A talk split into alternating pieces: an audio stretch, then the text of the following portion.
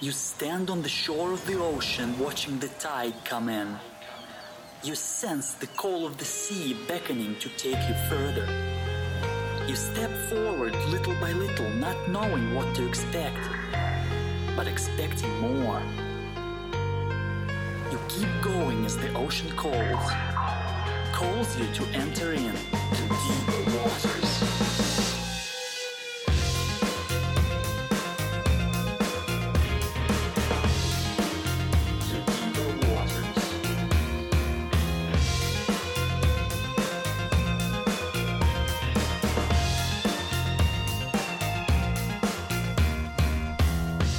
Everyone, and welcome to the Deeper Waters podcast.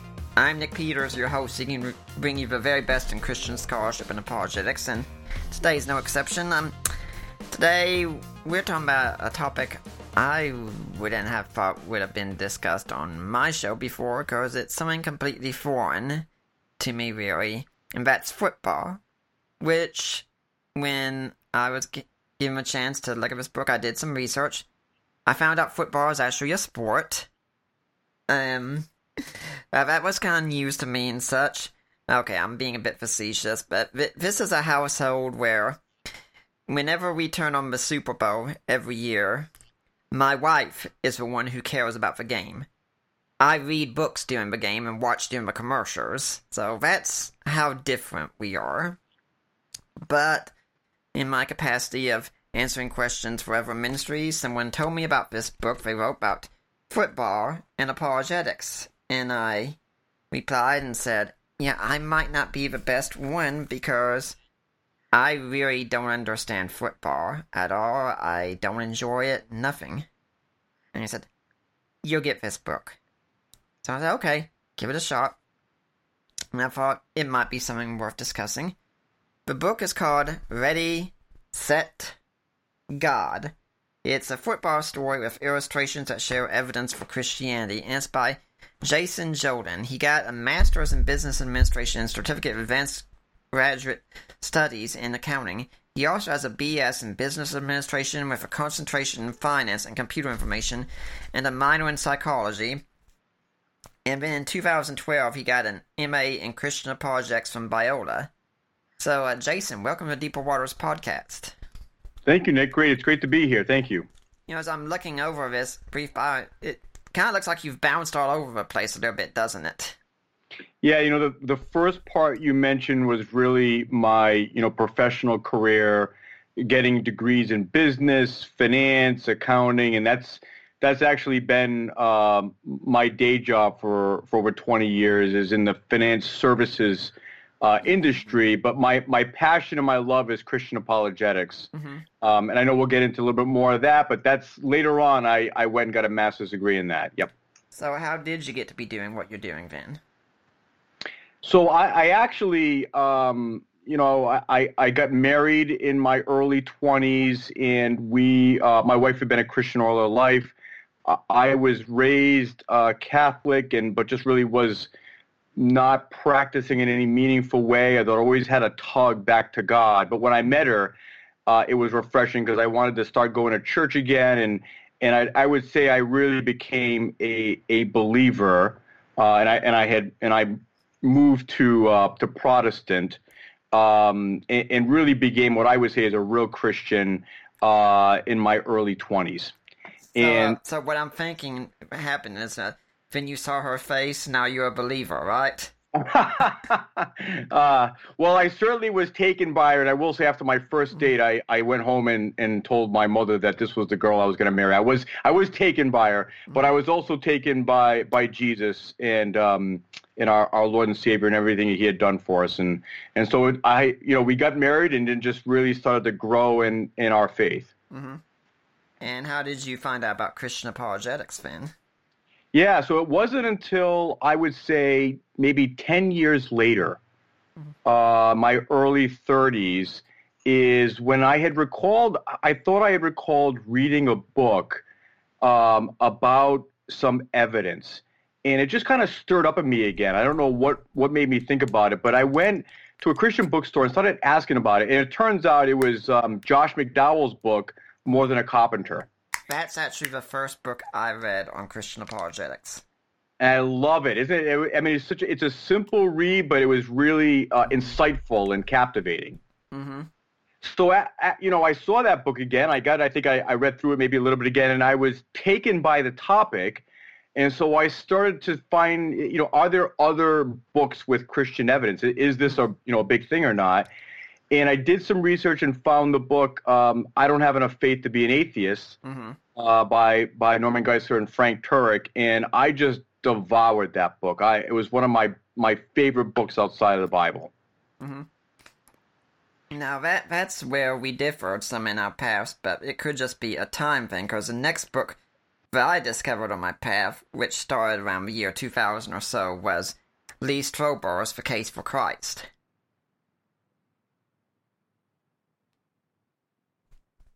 Hello?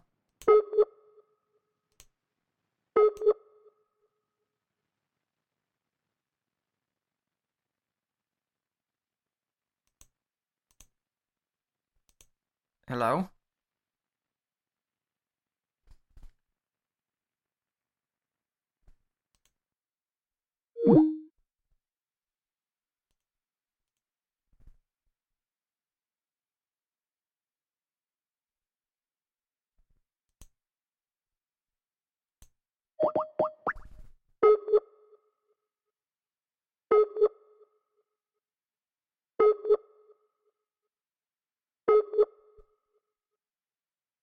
Hey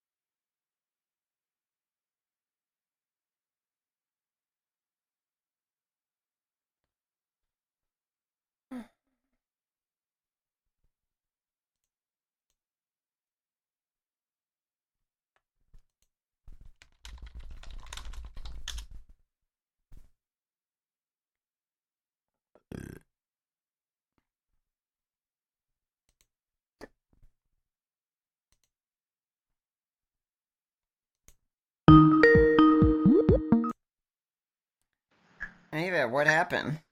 Uh, I don't know. I think my I think my internet shut off for a minute. Okay, well, don't worry. We're gonna keep going on like n- nothing else, like nothing happened. Okay. Okay. I, heard, I heard you say your next book was the uh, Lee Strobel. That's a, that's when I cut out. Yeah. So. Okay. I'm gonna just kind of repeat that line again, then we'll keep going. Okay. Great. Well, you know, that's how your story differs from mine in some ways. It could just be the time difference and such, but the next book I read was Lee Strobel's The Case for Christ, and I look back and say that was the book that lit my fire and got me going. Before too long, pretty much all I was reading was Christian apologetics. Yeah, that's that's terrific. I um, you know, I read a little bit of Lee Strobel's, but I I geared towards a lot of the Norman Geisler, and then I went to William Lane Craig and Gary Habermas, and I kind of went went that route. But yeah, all great stuff. And I'm going to guess you've been a football fan all your life. Yeah, since and I actually mentioned this in the book. I think my earliest memories uh, were with football. I, my dad was an avid football fan, grandfather, and so I just remember them yelling at the TV, and I was kind of interested in what they were yelling at, and uh, soon I just was was taken by uh, by the sport, and so I have been a football uh, fanatic all, mm-hmm. all, my life. Yeah, you see, there's a spot where we radically differ here, because the only sport I grew up having any interest in watching was in Tennessee watching Braves baseball with my dad. And that was it. But I lived in the Knoxville area, and I I honestly consider UT to be one of the greatest forces of evil out there.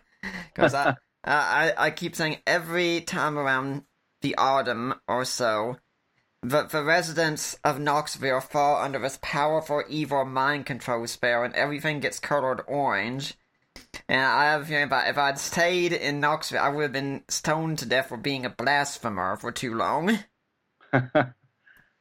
But I have to say, I think the idea here is something really worth pursuing a bit more. Because, I mean, I like I said, I don't care for football, but I can enjoy a movie like, say, Rudy, for instance, or Coach Carter, both sports movies, but they're not really about the sport per se. And I do remember going to see with my in-laws, my wife, The Blind Side, ever, and so I, I can enjoy some but I kept wouldn't it be great if we did this with other areas? Like, I'm a gamer, and one of the, I think I've only read like two books on video games and apologetics, and I would love to see more like that. I mean, are, are you kind of hoping this is the first of many? You, you know, it really is, Nick. Um, and I, I would say, too, that my family mm-hmm. is is like you. Um, I know you said your wife watches a little bit of the game while you're not. My wife doesn't have any interest in football at all. She doesn't even mm-hmm. sit there for the Super Bowl.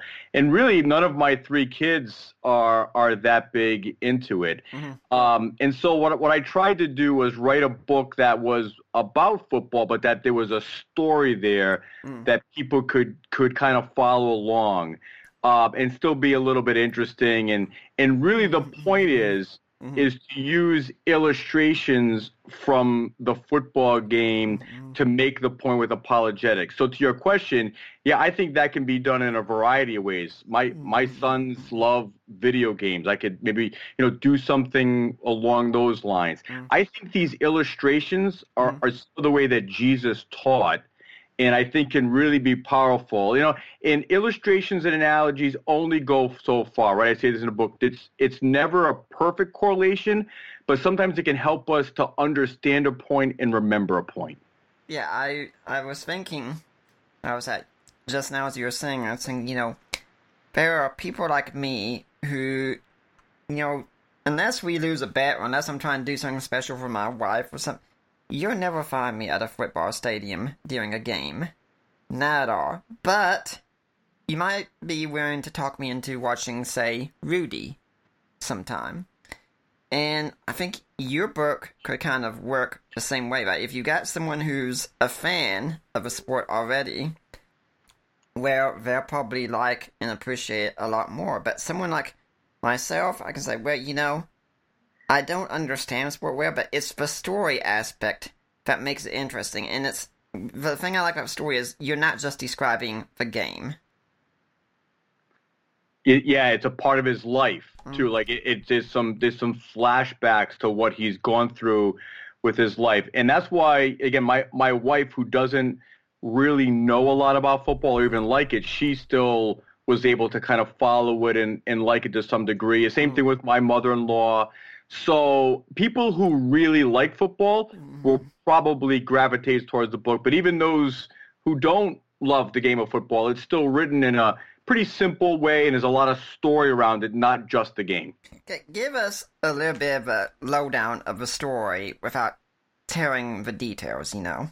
Sure, yeah. So it's it's um it's really about uh, a fictional football story between two brothers.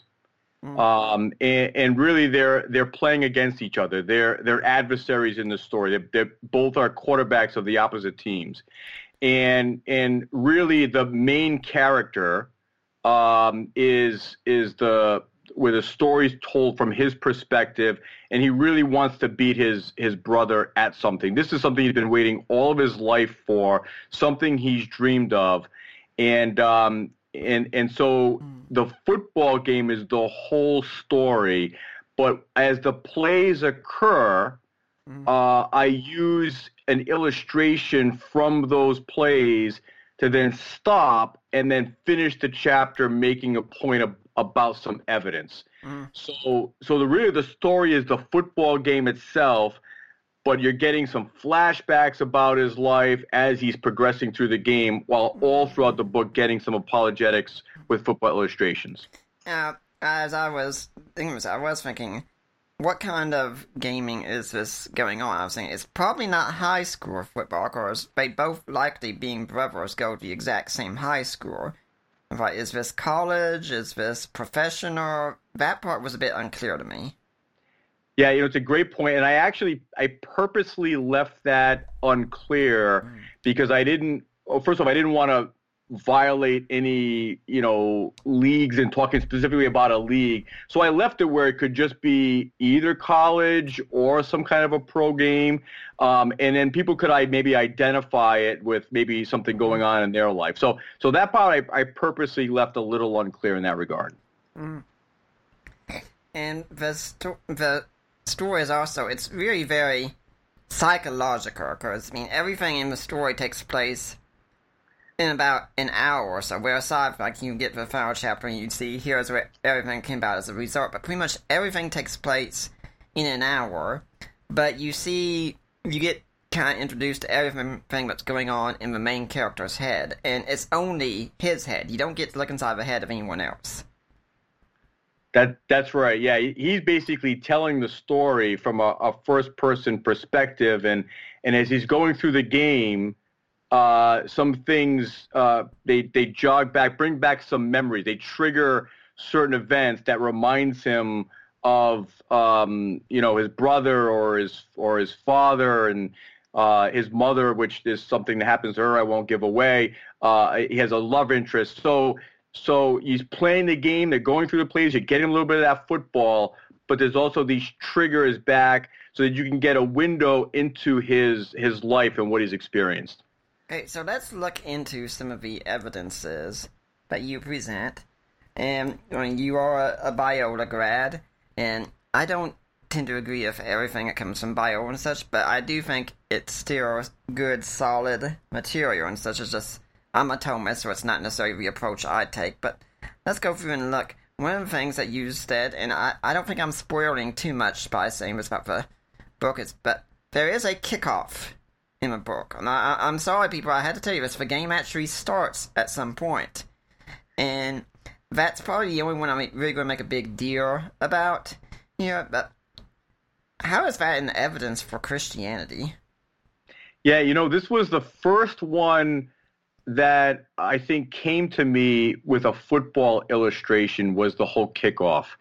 Uh, was that you know I was trying to think of a way how, how I think the beginning of the universe is one of the most powerful evidences for the existence of God. There's there's others I think are great, but that one there I think is really powerful. And William Lane Craig has done a lot of great work on the Kalam cosmological. And I was trying to think of a way how, how do we demonstrate this cause and effect and this beginnings? And I was just thinking for every football game has to start with a um, a, a decision and and uh, a, a cause that actually kicks the ball and gets it started. And um, and the game doesn't begin until that action takes place. And so I just tried to again align that with this beginning of the universe uh, cosmological argument as as evidence for God. Not a perfect correlation because you know I try to make this point in the book. You know, before the universe, there was literally nothing, no time, no space, no matter. So that's a little bit different than a football game and the footballer existing. But it's that cause and effect and and the start of something that I was trying to make the illustration for. Yeah, all analogies do have their limitations somewhere, after all. But uh, the, the point's made, and as I'm seeing a thing about this, I'm I'm hearing something. You know, it's really fascinating. I hear you use the tradi- the Craig form of a Kalam cosmological argument. I use much more of a Thomistic form of it. And a few months ago, I'm, I don't know if you noticed, I actually did a debate against Dan Barker on the existence of God in a in a university setting, and I used pretty much three different arguments altogether. And I've got right here next to me a book that I'm going to be interviewing at least one or both of the authors on. I'm hoping sometime next month, if not probably in August, but uh, two dozen or so arguments for God. And, okay, Craig's argument is in there, but it's kind of an additional one. It just strikes me. There's so many theistic arguments we can use, but I think for many people, the beginning of the universe is a very powerful one. I I completely agree, and I think it's uh, it's a simple, clear argument around cause and effect. And then when you, the only difficult piece is, you know, there's a little bit of science mm. that's related to, you know, space and time and matter and, and the, you know, understanding the cosmological models that there was a point of literally nothing, like not even a dot or density or singularity. There was a point of literally nothing, and then it came into existence. And, you know, something has to cause that. Um, and so again, try to keep it simple in the book, but there's a little bit of science in there for those who want that. Uh, but I think it's a very powerful argument. Yeah, yeah, that's one of the things that really keeps me from using the Craig form of the Kalam so much is and when Craig uses it, I think he goes so much into the science that I think it's not very easy for the layman to use it. So how do you best present this for the layman who might not be scientifically astute. Yeah, you know, I uh, I use a little bit of a different um, uh, take on the. I'm, I'm just looking for it as we're talking here.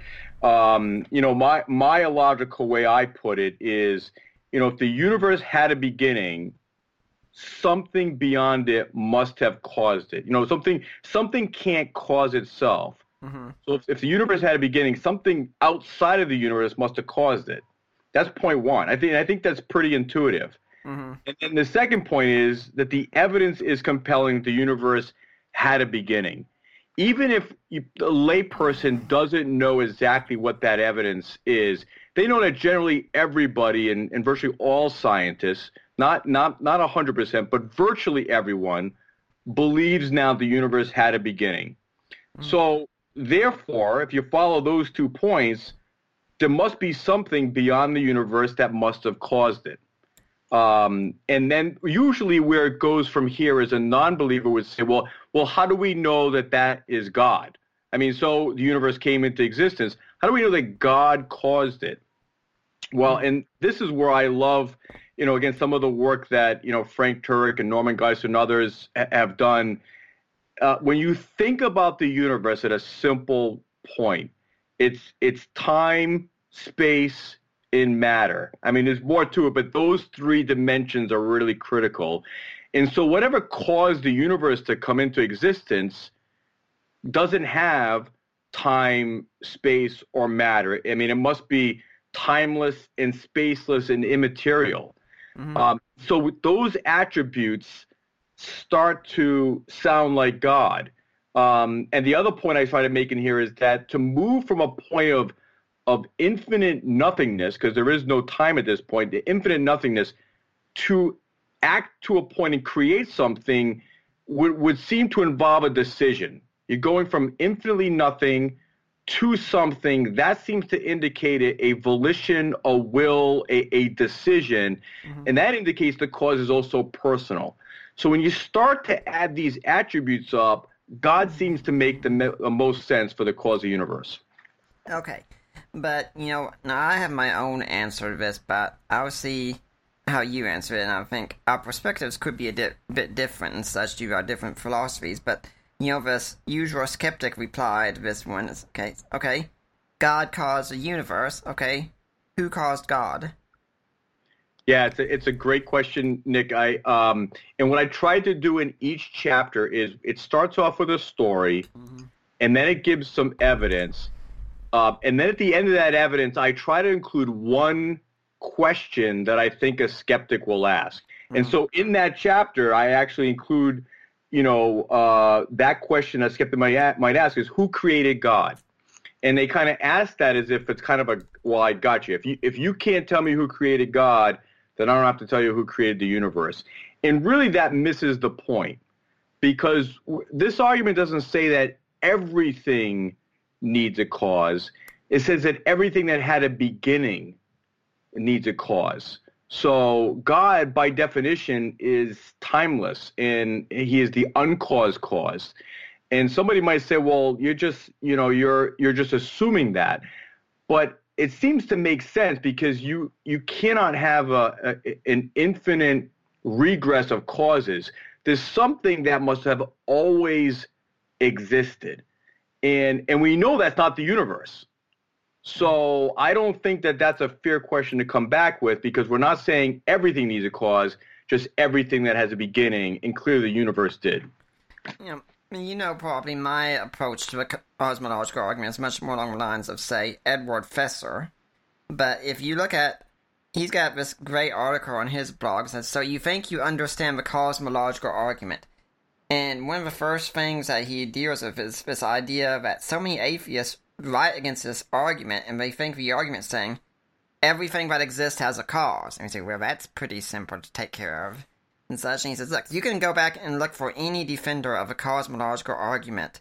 And he means any serious defender, not Pastor Bob down at the local Baptist church. He means anyone with, you know, who's got the degrees and the study behind and such. None of them defend such a silly argument as that. Uh, agreed. Agreed. Yeah. Yeah. Yeah. My own approach would be to say that you know God's nature is to exist, or to ask what caused God is to say what caused existence, which seems like a nonsense thing. But let's go on to the next argument that you've got in there, and that's also something that strikes people aware, and this is one that we didn't really need modern science to know about, because in the past, you know, ancient a lot of ancients thought the universe was eternal or cyclical or something of that sort and such. But from time immemorial, it seems like people have always thought there was some sort of design to the universe. Yeah, I, I and again, I, I, think this is another very powerful argument. Um, you know, uh, before uh, before the time of evolution, you know, creation uh, just what people observed um, on Earth, I think, uh, clearly spoke design to them. Um, and and then when this theory of evolution came came along, uh, it seemed to strike as a counterattack uh, against this argument. Now I, I'm a I'm a firm believer in in creation. I think the science actually mm-hmm. uh, goes against evolution. I, I, I think it's very strong, but um, you know, rather than get into that discussion debate, I decided to go along the lines of where the contemporary debates around this design argument uh, have gone. And so when William Lane Craig debates and others, they typically will use the fine tuning argument that, you know, the universe is finely tuned to support life. Earth itself is finely tuned to support life. And what are the mathematical odds around those? Well, you know, this is where it can get a little bit deep from a science perspective, but but the probability of that happening by chance is mathematically impossible.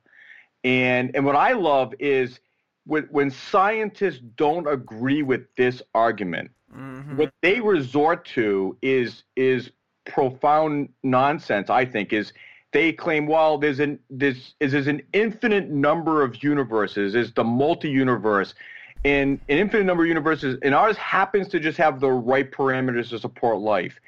Now, there's no way to verify this, but it, it strikes me how powerful this argument is if atheists have to go to that length to to try to explain away why we have these parameters so precise.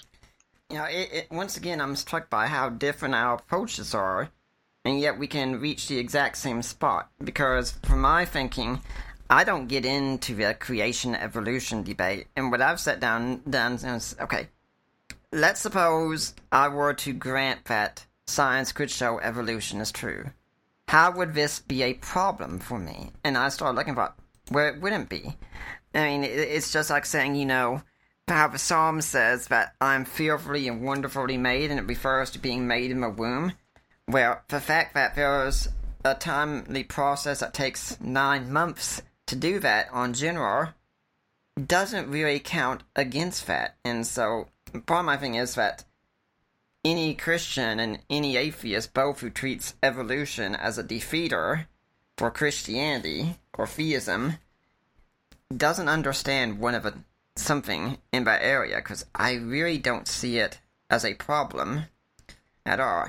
Now, I, I definitely agree also on the multiverse. I, as far as I know, there's no hard evidence for it or anything, but again, I'm not a scientist, but something I've said about that before is picture an analogy, if you will, of being a police commissioner and you're called on the scene and there's a dead body and no one can explain about this dead body, uh, like who did the crime, why they do it, that such thing.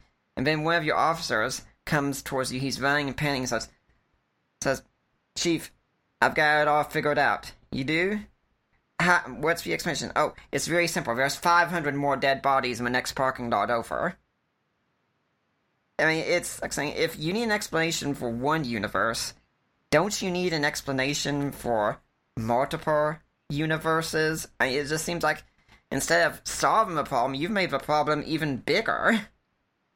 Yeah, especially when you when you go back to that first argument of cause, it still doesn't explain how this all got started. So, something has to be an uncaused cause, something that's always existed. So it clearly doesn't explain that.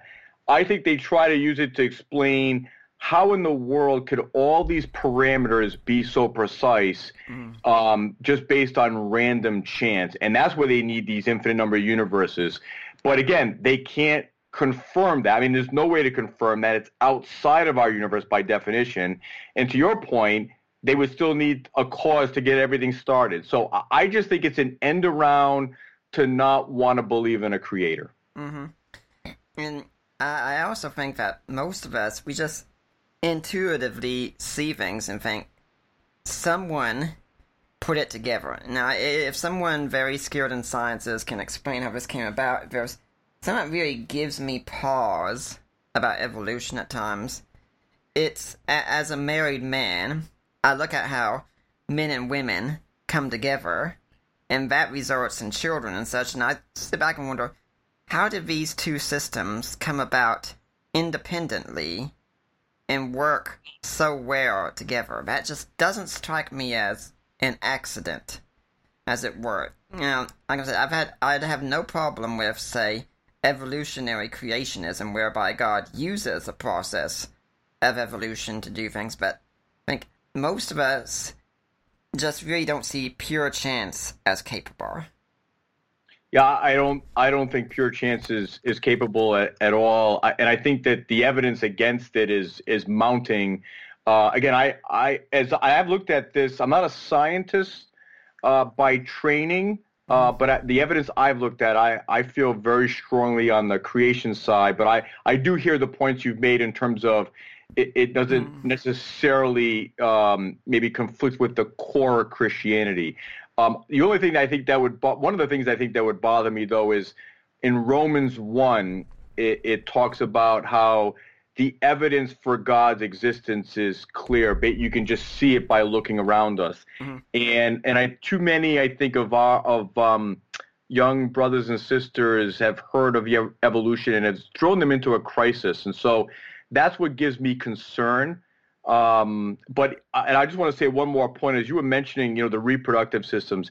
I think this is a a huge point Nick. I, I, remember reading this in, in the book by Walt Brown uh, in the beginning. There's a lot of great science there. Mm-hmm. But he also made that point of these two reproductive systems for would have had to have randomly evolved together and not gone off track in, in one way.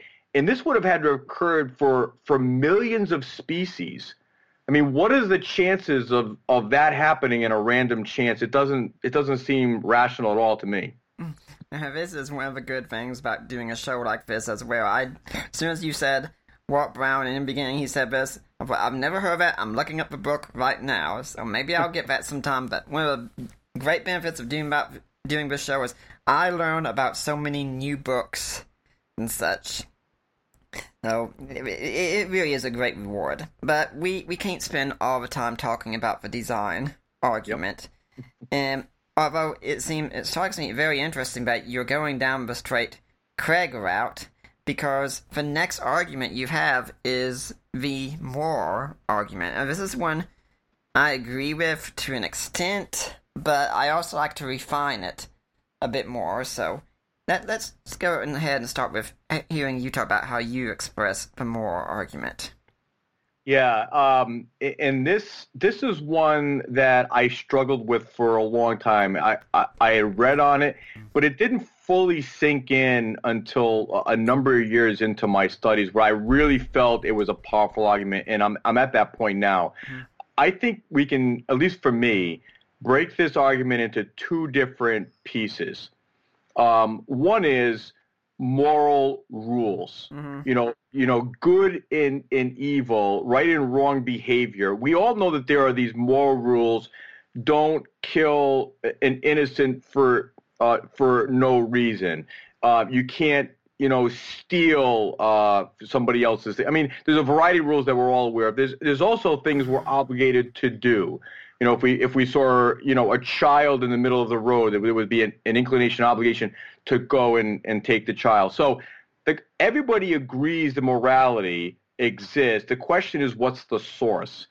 And uh, Greg Koukl is one of my favorite apologists. Uh, I, I really like the way that he has explained this aspect because it really gets down to the action itself. I'd like and, to, before you go on, we'd like to let people know Greg Koukl has been on this show twice, so go back, look in the archives if you want to see more of that. Yeah, he, he is wonderful. Uh, I really appreciate his ministry. Um, but you know, uh, Greg has a way of describing this, and you know, pick pick an action, pick pick something that um, is is horrific. Uh, say the the Holocaust with with mm-hmm. Nazi Germany. You know, the things that were being done there in in killing of Jews. Oh, you know, we look at that with uh, with distaste and and and um, and rightly so. Now, is that those actions by the Nazis are they wrong because of the way we feel inside, or are they wrong because the actions themselves are wrong? And and so if we go away, when we pass away and die, does that wrongness go away when we go when we die? No, the action itself is what's wrong. So it, it seems to indicate that these rules, these actions of right and wrong, are independent of, of us. Now, we may have feelings about them, but it's not us that determines whether something is right or wrong. And that starts to paint a light that morality is really objective, kind of like math. One plus one is 2 mm-hmm. regardless of my opinion. That's where morality seems to sit. It's not like ice cream where I like vanilla and my wife likes chocolate. It's not subjective. So that's one thing I thought to try to talk about is that these moral actions or rules are right or wrong, independent of of our opinions. You know, it, it's something interesting that you brought in math towards the end because I was thinking that I didn't use the argument from morality per se, but I use Instead, I think is a more refined way of pointing the argument from goodness in my debate with Dan Barker. And one of the things I point out also is mathematical truths are like this. He says, you can easily picture a fairy tale where pumpkins get turned into carriages. You cannot picture a fairy, tale where you have two pumpkins, and when you get two more pumpkins, and you have five pumpkins altogether. And 2 plus 2 equals 4 is such a timeless truth, it doesn't matter if we're here to observe it or not. If you lived in the Mesozoic era, era two, if you had two dinosaurs and two more dinosaurs, you had four of them. You know, to me, this was pretty uncontroversial and such. But Dan Barker actually said, and this one sent me for a loop when I heard it, I was just, I couldn't believe he said it, is that, no, 2 plus 2 equals 4 was not true in the time of the dinosaurs. Like, what? Because if that's true, and technically, then the ideas also of good and evil aren't timeless truths either. So, if your whole argument against God's existence is God does things that I think are evil, well then your your argument is just as subjective at that point. Yeah, that, that's exactly right, and that and that's why I think Christian apologists, and rightly so, said the problem of evil is is a difficult emotional question. Mm-hmm. There, there's no question about that.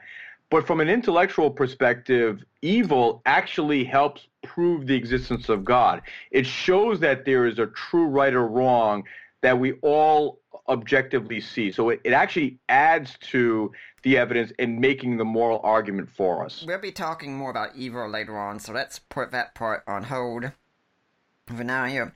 Something that also strikes me though about this is that so many times I'll encounter a lot of atheists online and they don't see the contradiction when they argue. They will argue and insist morality is subjective, morality is relative, there are no absolute moral standards, and then their whole arguments against God are God allowed slavery, and look what God did to the Canaanites in the Old Testament. I mean, do do you honestly not see the problem here?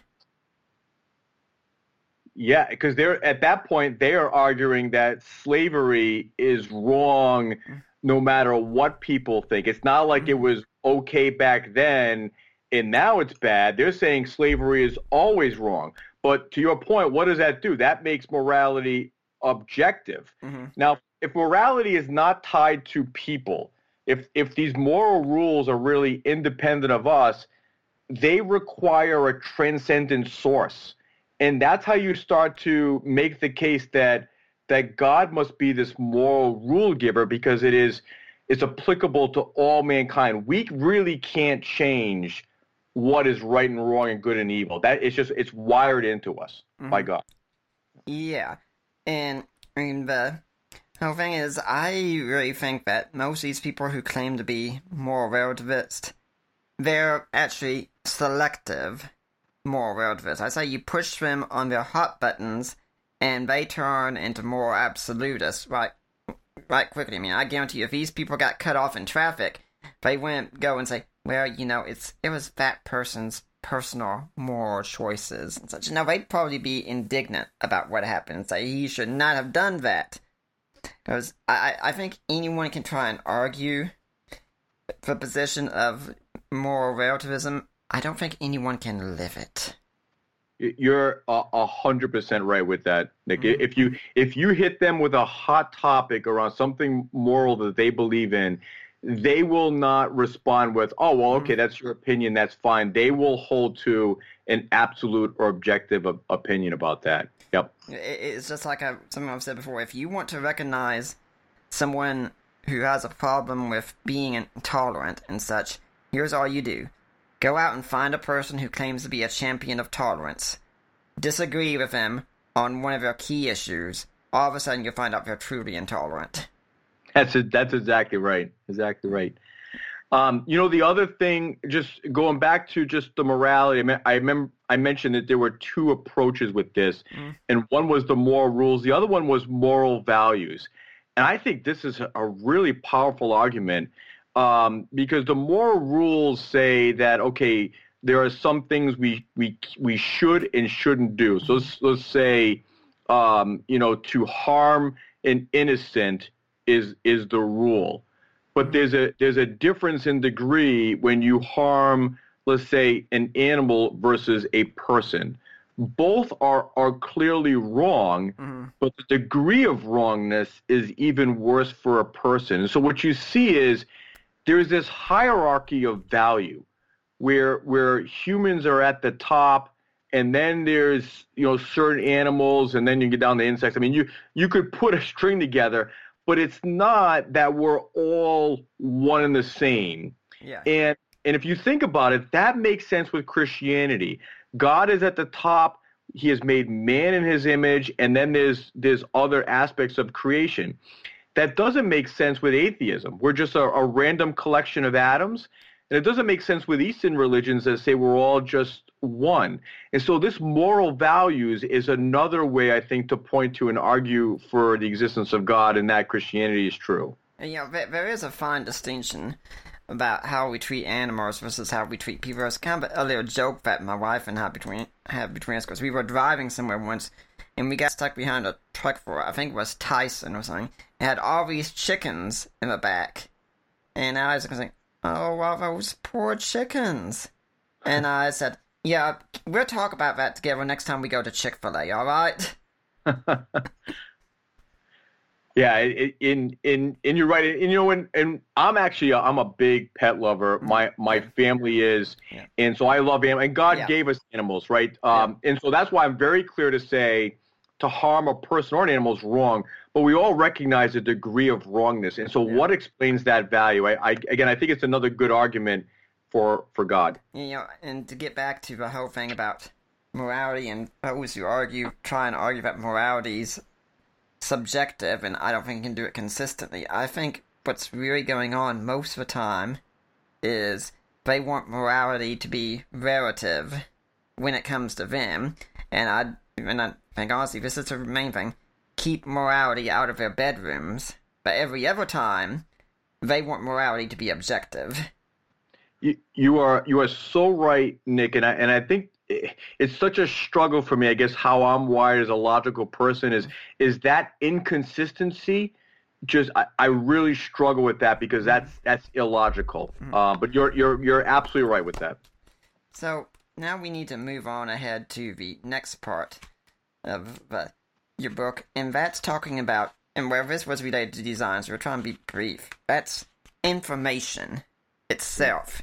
I mean, that's your your book conveys information. I mean, an atheist reading this might say, whether this is false information, a Christian could say this is true information. I mean, you could have vary, but we all know that there is some information in there. What does that have to do with God? Yeah, so I, I think um, the, the point in trying to make it now, this isn't one of those, I would say, conventional mm-hmm. arguments that I typically hear in Christian debates, but I do think it's a, it, it's an interesting argument that um, you know everybody can see that information needs intelligence. So we could look at a bunch of jumbled words on a page, and if it was all random, that's it. It's just a bunch of a, a bunch of letters on a page, just a bunch of letters. Monkeys but on if, keyboards. Exactly. Yes. But if those letters were organized in a specific way to spell out certain words and a certain syntax, you know, it, the the likelihood of that happening randomly uh, is remote, especially if there's a, a message um, uh, with it with those words, and that's what I, I included an example in the book to make that point. I think we'd all recognize that if things are organized a certain way, there's information that requires intelligence. How does that relate to God? Well, I think the more we learn about the human body, actually in, in all organisms, around cells and DNA, there's information throughout our bodies. Uh, DNA is, as as I've read on this, uh, an instruction manual. It's it's a blueprint for creating our bodies in certain functions. You know, when when you get a cut on your on your arm, you know it, it's going to heal. The cells have the information in them to go about repairing that. Where does that come from? I mean, we're talking about 3 billion letters that you get from your mother, 3 billion letters you get from your father that come together in these cells, that's a tremendous amount of information. The chances of that happening by chance, again, I, if I'm looking at this, trying to look at this without bias, that would point to intelligence for me. So again, I think that's another case, another another point towards the existence of God. Yeah, I, I think the thing about healing, it's I wasn't thinking in terms of information theory last night, but I was thinking about it. Even about making a post on Facebook asking how many other people might be like this, because I remember when I was just about to turn 16 or so, I was getting prepped to have scoliosis surgery, which would involve a steel rod being put on my spine, which did happen. And they have to do it when they're doing major back surgery, they have to prepare in every way possible. And one of the tests I remember them doing on me is this thing they were supposed to give me this small little prick with a needle of sorts, and then use this thing to see how long it took me to clot. And they would put something on every 15 seconds until it was done. And they told me the average time for a clock for most people like that was actually 10 minutes. I was done in two and a half minutes. And I said, okay, we don't need to do anymore.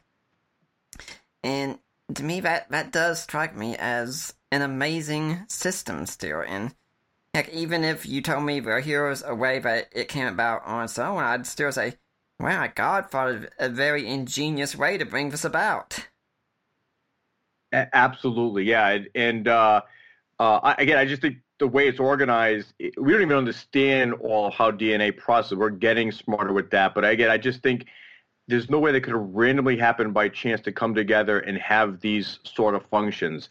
Uh, you know, and I again, I equated each of these uh, apologetic points with a football illustration. You know, if you were to look at a, a, a chalkboard with a football field on it with X's and O's, mm-hmm. you know, somebody who knows football would see that that's just not a bunch of random squiggly lines, but that the coach has drawn a play that they mm-hmm. want the players to go about certain ways. And so it it might look like randomness if if you don't know football, but a person who knows football sees that set up in a certain way, and there's actually a message uh, built into where all those lines are and how they're proceeding. So, uh, again, I just thought it was an interesting way to remember um, that code and information points to intelligence the same way that our DNA does.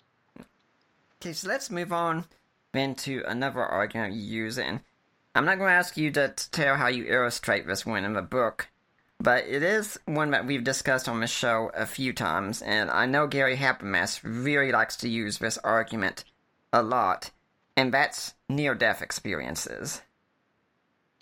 Yeah, he and he may have been uh, one of the first ones that I uh, heard this from. I know J.P. Moreland mm-hmm. is um, another one who's done a lot of study here. Uh, uh, Michael Sabom, who's a Christian, mm-hmm. I, I re- reference in the book as well.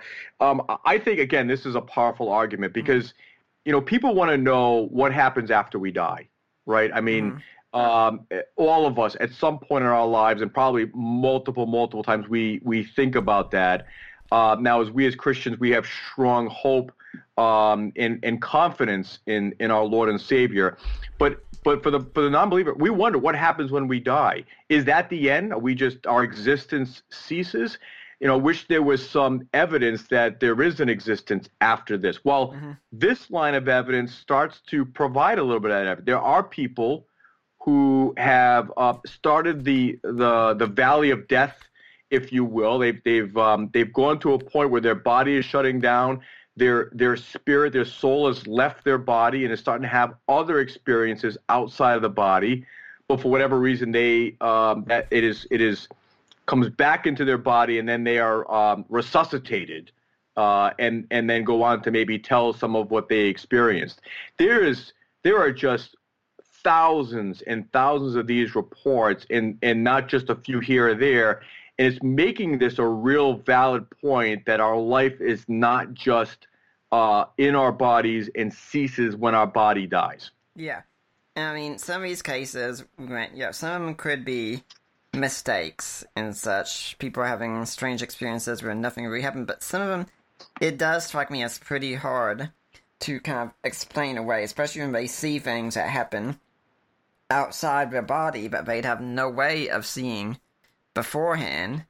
And then, of course, something I think you mentioned book, when these people come back, usually their total outlook on life is changed, and they have no fear of death. But they don't have a death wish at the same time, but they have like a new zest for life. A- absolutely, yeah. And um, you know, I, I think we've got to be careful how we interpret all of the the experience. The, J.P. Moreland does makes this point, and it's a great point. Is we can't get our theology from these experiences, right? right? Because people are going to see some things, and they might interpret it based on you know their background. So that's not the point here. Is to take our theology from them, but it's just it's it's a um, it's a good point of evidence that we are not just our bodies, that we do have a soul and there is an existence after our body dies. Yeah, Gary Habermas has said that you can't get the furniture of heaven from a near-death experience, and and it, this isn't just a Christian argument, right? One of the books I've heard a lot from Gary Habermas and Mike Licona both. I haven't got to reading it yet though. There's a book called it's like The Self Does Not Die. Something like that. This is written by tell me non Christians and saying, Hey, there's something going on here, we can't explain it. Yeah, absolutely, and, and actually, um, I believe one of I, I, I know one of the books I do reference in here. I reference Christian sources for near-death experiences, but one of the ones I also reference is from uh, a non-believer. He's just a scientist um, who has done a lot of these studies. So this isn't this to me that adds to the point. It it adds to support that this is true because it's not just Christians saying it. There's non-believers as well saying these near-death experiences are really happening. Yeah, and I did like also that you included um, John Burke's book Imagine Heaven in there. I've read that one recently. I thought it was really incredible. Yeah, you know, and that's the thing is I had referenced uh, the the uh, the non-Christian book in here, but I, I didn't want that as a as a recommended. And then John Burke's came out, and somebody in our church had mentioned it to me, and I said, you know, I want to I want to put that in there because if somebody's interested in that topic, I want to point them towards um, a Christian's review and perspective on this. Uh, and that was the most recent. I mean, Gary Habermas, J.P. Moreland does some great work there, but that was a recent one I want to at least recommend to Christians. Mm-hmm. Now, the next argument you have in your book is, and we might not be able to get to all the arguments and such, but it's the argument from free will. How does this work? Yeah, so again, I, um, this is again probably not a common one done in all of the debates, but it's it's one where it just simply says, do we really have free will? Do we really have a choice? And I think uh, our our intuition is that we do. I think everybody really believes that they have a choice that they can make. So if I get hungry and and I really like pizza, I could go get pizza but I could also choose not to. I could choose to say, you know what, I'm I'm going to get a salad instead, or or I'm going to just try something different. I really have a choice, even if, based on my disposition, my my um, my genetics, I'm inclined towards pizza. I could choose something else. So I think we all recognize we've got this free will, this choice. And but how does that work? What's the best explanation for that? Again, I think Christian theism uh, that Scripture tells us that we have a soul, I think best explains that. If we were only our bodies and we were we were basically um, atoms bouncing around and and and acting on our environment, we really our, our decisions would be determined based on physics. Mm-hmm. We wouldn't have this inner soul with which to actually make a choice. Now, again, I think the response from non believers proves this because a lot of times they'll say, well, free will is an illusion. You think you have free will, but you, you really don't. You're going to follow what your genetic makeup is telling you. But again, I don't think that's the case. I really think we could choose A, B, or C. Mm-hmm. Well, we don't have time before a break to get into the next topic here, but yeah, our breaks are very short here. We don't have commercials in, but I just want to know that. I'm right now talking with Jason Jordan, author of Ready, Set, God. By the way, am I getting your name right there? Absolutely, okay. yes. And it's a football story of illustrations that share evidence for Christianity. But if you're here next week, we're going to be talking with one of our friends from Reasons to Believe again. Uh, Ken Samples has written a book and he sent me a copy of it. Classic Christian Thinkers, looking at nine great thinkers throughout Christian history and why we as Christians should care about them. It's a great book. So, next week we are going to be discussing classic Christian thinkers. For now, let's get back to Jason and his book. And uh, at this point, one of the, the arguments that you give is based on the problem of evil. So that's why I wanted us to hold off on that one because I knew we'd be getting to it some. And I'll grant you that I think intellectually this one's pretty simple to address, but emotionally I think you and I would both agree it has a huge pull. And I don't know about you, but when I'm going through my own personal suffering, at times something that seems really horrendous, the problem of evil really starts hitting home to me. Uh, although it's it's kind of along the lines of what C.S. Lewis said. It's not that I'm all of a sudden scared that God doesn't exist. No, instead, I'm thinking, oh, but God does exist, and this is what He's really like. Yeah, you're you're absolutely right. Again, you know, we've uh, God has wired us to have emotion and intellect and will, and so we've got a variety of things going on within our our personality. You know, this is the most common objection, right? That's mm-hmm. typically raised against Christians. If God exists, why would God allow such evil and suffering that goes on in the world? And so, uh, again, that first step that you and I recognize, and and I've heard uh, obviously other apologists make, is we got to be careful with this, because if someone is is hurting uh, emotionally, the, this these kind of responses are not going to resonate. They're they're not appropriate. Yeah. Being for them, praying with them. I mean, that's that's always what I what I teach the, the people at our, at our church. That's what's important first is to recognize that. But yeah, I've, a, I've told people before. Some guys I've taught projects who said, look, if you ever like say the pastor of a church and a mother comes to you and her teenage son has just died in a car accident and she's wondering why this happened. So if you become a theologian and a philosopher and an apologist at that moment, I will come over and smack you. She needs a pastor, a counselor, a friend. Now, a couple weeks or so, however long it takes when she's more stable, yeah, you can be a theologian then, but don't be that immediately. Abs- absolutely. We're 100% in, in agreement. Mm. If it is an intellectual question, you know, it's raised as a response of why, uh, why, why, how God cannot exist. I actually I, I've come to see this as a, a pretty easy um, question to respond to if it's purely intellectual. Mm-hmm. So again, a lot of times you know free will is clearly um, I think a great response to this. So why is there moral evil when when when moral agents are doing bad things? You know, whether it's murder or stealing or, or whatnot, it's because God has granted his creation, human beings, with free will. If you're going to have genuine free will to follow God, you've got to have genuine free will to not follow God. And so that that is certainly one answer. And then the other one is God is uh, just allowing pain or suffering to occur for mm-hmm. some greater good. Mm-hmm. God has unknown reasons for allowing certain things to take place um, for for a greater good, and that that's hard because a lot of times we we frankly just don't know God's reasons with that. Yeah. Um, now the the unbeliever can say, well, that's convenient. That you know that could be anything, but again, we're not, as William Lane Craig says, we're not in position to know God's intentions with this, and it's really, I think, a valid argument. We can point to examples. Look at the cross. Yeah. That was a, a, a terrible thing that happened to Christ but the greater good in providing a way of salvation for mankind, you know, God God allowed it. So, you know, what I try to say also is that we have to remember when this argument is made, it is the skeptic who's going on the offensive, which means they have to prove their point. So if they come to me and say, "Why did God allow this particular evil?" and I say, "Well, geez, I don't know why He allowed this particular evil," and he said, "Well, geez, see."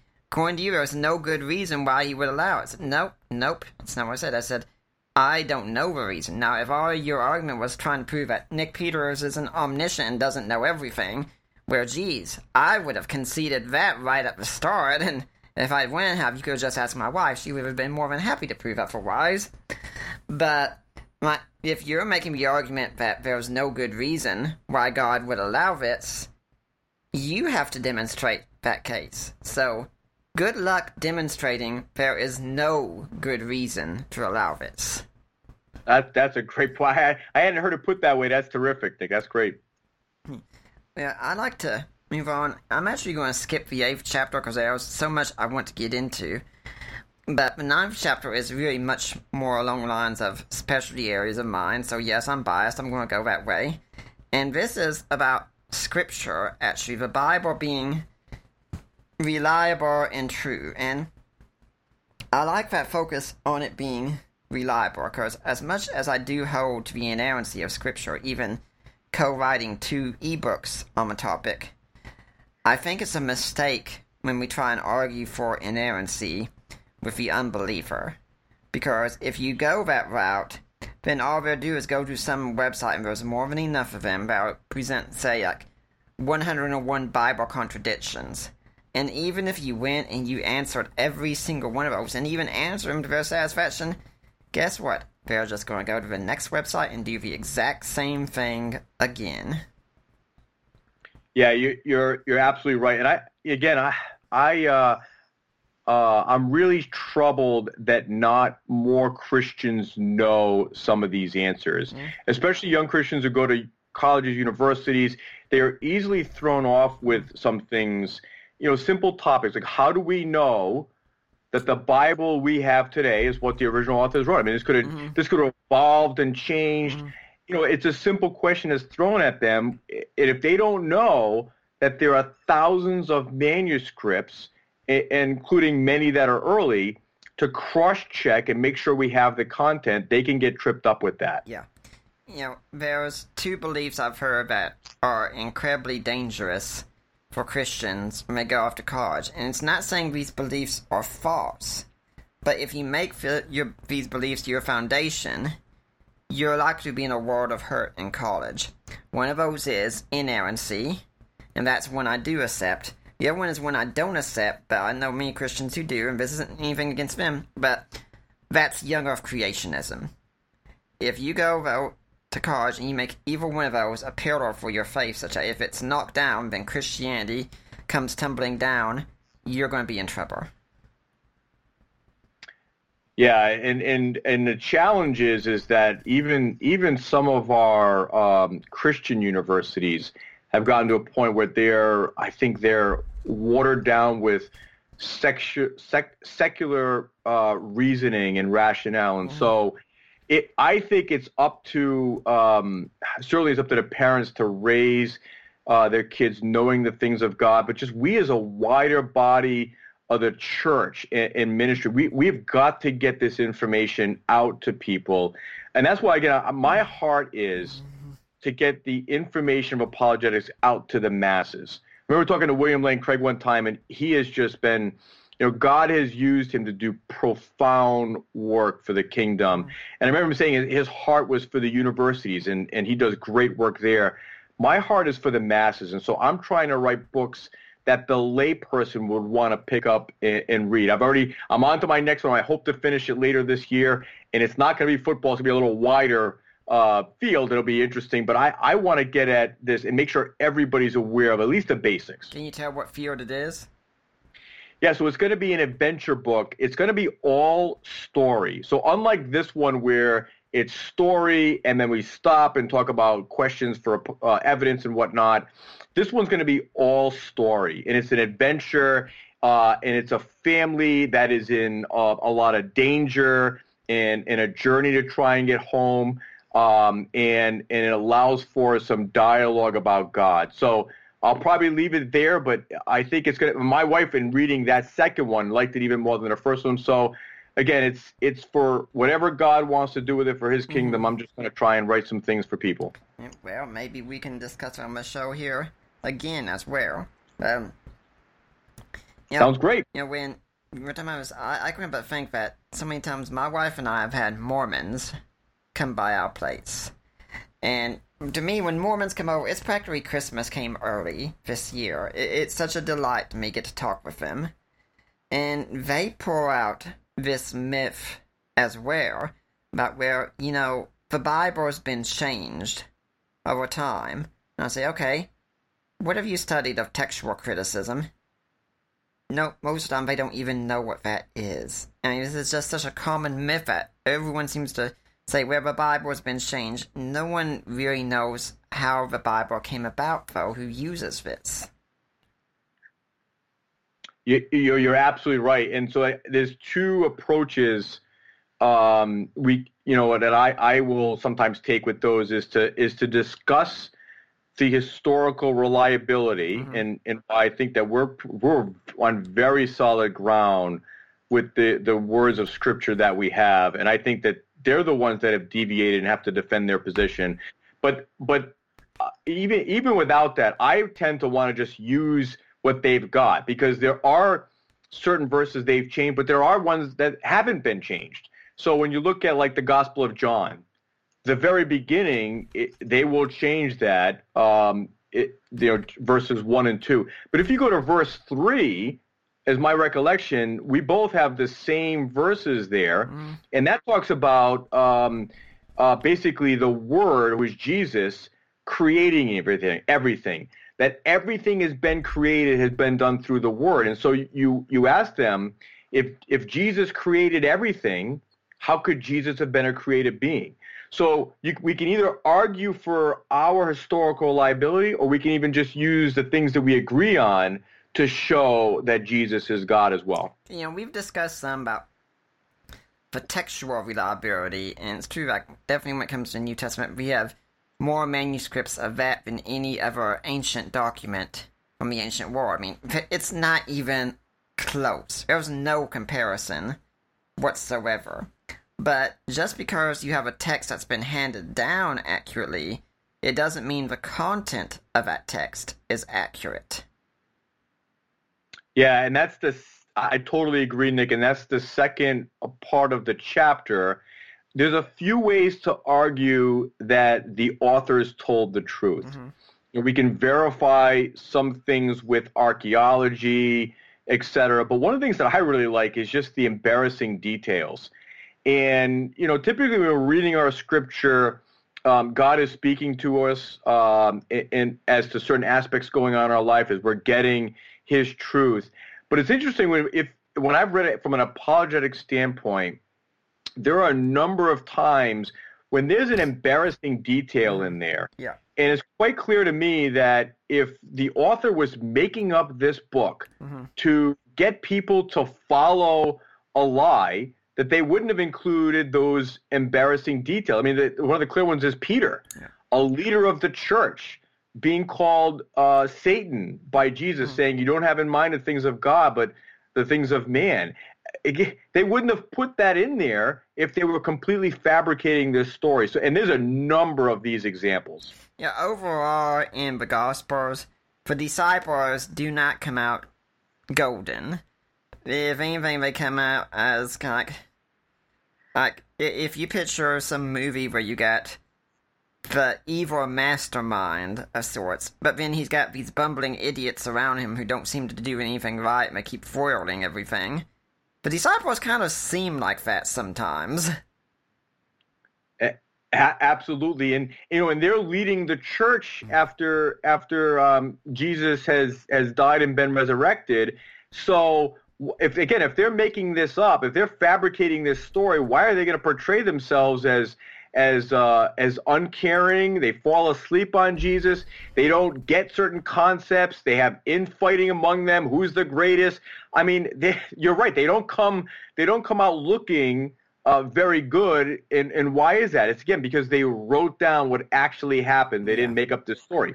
Yeah, and I do think there's a whole lot in archaeology as well that backs things.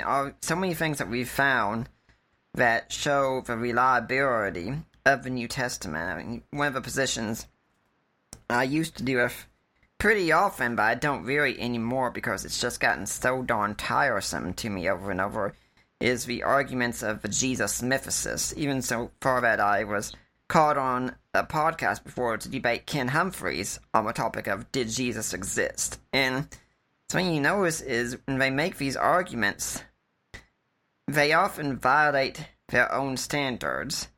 Like, for instance, so like, there are no contemporary sources and such. I remember being in a debate and said, um, Ken, let me ask you this. Do you think Josephus existed? I'm absolutely certain Josephus existed. Okay, can you name me any first century references that mention him? Um, um, there aren't any, okay? I mean, you could say Josephus works himself, but you know that could just as easily be a forgery. So that, that so that's not really convincing. No sources outside really mention Josephus, and yeah, you go say, "Oh yeah, Josephus existed," but that same sound doesn't seem to apply to Jesus. Uh, you're you're hundred percent right. I mean, really, the the historical evidence for for the Bible, mm-hmm. and, and especially we're look, talking New Testament right now, you know, it, it is is uh, is incredible. It, uh, it is is extraordinary. There's so much historical evidence for it, and really, what what happens is is because there are miracles mm-hmm. included in it, it gets dismissed.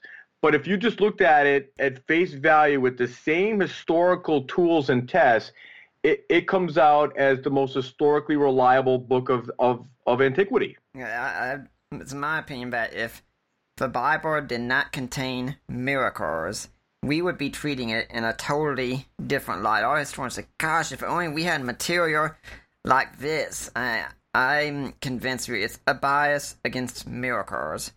That's really the problem for people believing the New Testament.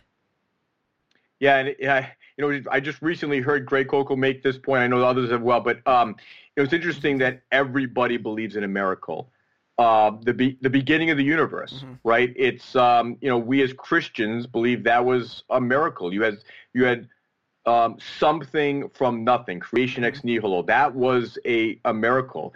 But you know what? So do the non-believers believe that if if there was a beginning of the universe and you went from nothing to what you've got now in nature, that is supernatural. So they also believe in miracles. They just don't like the ones in scripture. Yeah. And honestly, we live in a day and age where miracles, the arguments are getting better and better. Sometime in the near future, we hope to have on Tim McGrew again to talk for an hour about miracles. But we have had Craig Keener come on a number of times. The first time he came on was talk about his massive two volume work, Miracles. And honestly, uh, Craig Keener's a great guy. He's done so much to contribute to New Testament scholarship. If you ask me, what is the most important work he has written to help us in our task as Christian apologists and such, I'd say Miracles. Right there. That, that book is so incredible. Yeah, I, I totally agree. And I haven't been through both volumes, but I like how he really talks about the entire topic. Um, and I like the, the modern day miracles that he includes in there and the evidence. That that work is is fantastic. Yeah, and really, the, the whole biasing. I also like to bring up the uh, John Earman's book, and he's an agnostic, and yet he wrote the book Hume's Abject Failure, where he talked about Hume's arguments and said if we followed Hume's arguments against miracles and we were consistent with them, we would eliminate miracles, yes, but we would also eliminate modern science as it is.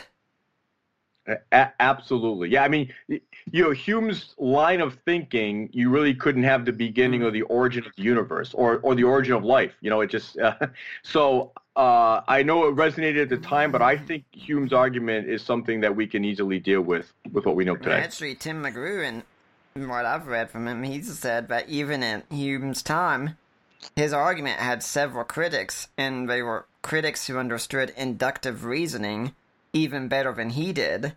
And so they were able to point out all the flaws. And something that Craig show was very interestingly is one of the reasons Hume held this kind of opinion was because in many ways, sadly, he was very racist in his approach, and he thought that you know all these poor, uneducated people and such, these are the ones that don't that that, that believe in the miracles, but those of us who are educated, where we know better, and we talk, about someone who was a black man who had received a PhD or was a poet and such, and he said, well, this is probably someone like a parrot who can recite a few phrases. No, this guy had a PhD in the field and was fluent in languages and such. So, Hume had just simply dismissed cases beforehand. I, I to- totally agree. Absolutely. Yep. Well, I'd like to remind everyone at this point, before we get to the next section, look at better. You're listening to the Deeper Waters podcast. Everything we do here is supported by people like you. And, well, if I'd really appreciate if you'd support us. You know, just go to our website, deeperwatersapologetics.com. There's a link on the side. Help support the work of Deeper Waters Christian Ministries. And if you go and click that link, you get taken to the ministry of risen Jesus. Have you gone to the right place? Yes, to my in laws. Mike and Debbie Licona. And you go over and you make your donation, you get in touch with me or my wife Allie or Mike or Debbie. In fact, this happened this week. Someone got in touch with me wanting my help and say, Hey, I made a donation. I want to go to Nick Peters. I want to go to Deeper Waters. We will get that donation and it will be tax deductible. And folks, it really warms my heart to see those donations come in so much. And we we always need more of them, really. And you can also buy ebooks I've written, such as The Apostles' Creed and Today's Christian, or co-written, such as Defining Inerrancy or Contextualizing Inerrancy, or the book that I co-wrote looking at Dan Barker, Groundless, or God and Natural Disasters, or Christian Answers to this Generation's Questions. and, well, sadly, the jewelry store thing is no longer with us. The lady who was doing that says that she's moved on from that, so that's no longer with us. But if if you can also just go on iTunes if you can't afford to do anything and just leave a positive review for the Deeper Waters podcast, that would be awesome. And I love to see them. Tell your friends about the show, share it on Facebook, anything you can to get the word out. It's really good for us. Now, Jason, do you have a charity or organization you'd like to see people donate to? Uh, well, you know, I'll, I will. I'll say two. First off, I would. Uh, the first one I would just say is to is to echo what you said, Nick, in uh, deeper waters. Just as we, you know, we've started to get to know each other here uh, I appreciate your passion and love for the, the Lord and, and the work you're doing and in your heart. And so I would encourage uh, those to to give to your uh, ministry. Um, the other one that I uh, I recommend to that I I have gotten a lot of value out of is uh, Stand to Reason. You know, uh, with Greg Koukl and and his entire team. Um, I, am always sure to listen to those podcasts. So that's another one that I firmly believe in that ministry. Yeah, Greg Koukl, like I said, has been on twice. And he, he really is a great guy. And I've got to meet him in person a few times. And every time, it's a blessing. He's one of the most real people that I know. And just enjoy being around him so much. Now, let's get back to your book. And again, I'm going to be jumping around here a little bit. Because since we've talked about reliability of scripture, I think it's you know, we might actually want to talk about the person of Jesus a little bit for Christianity. I think he plays some kind of important role to the system, doesn't he? he is he is the cornerstone. He is he is of utmost importance. Yeah, there's something interesting about Jesus when you look at history that for most figures we have a clear idea in ancient history of you know kinds of things they did. But when it comes to Jesus, the big question we seem to be asking is who was Jesus?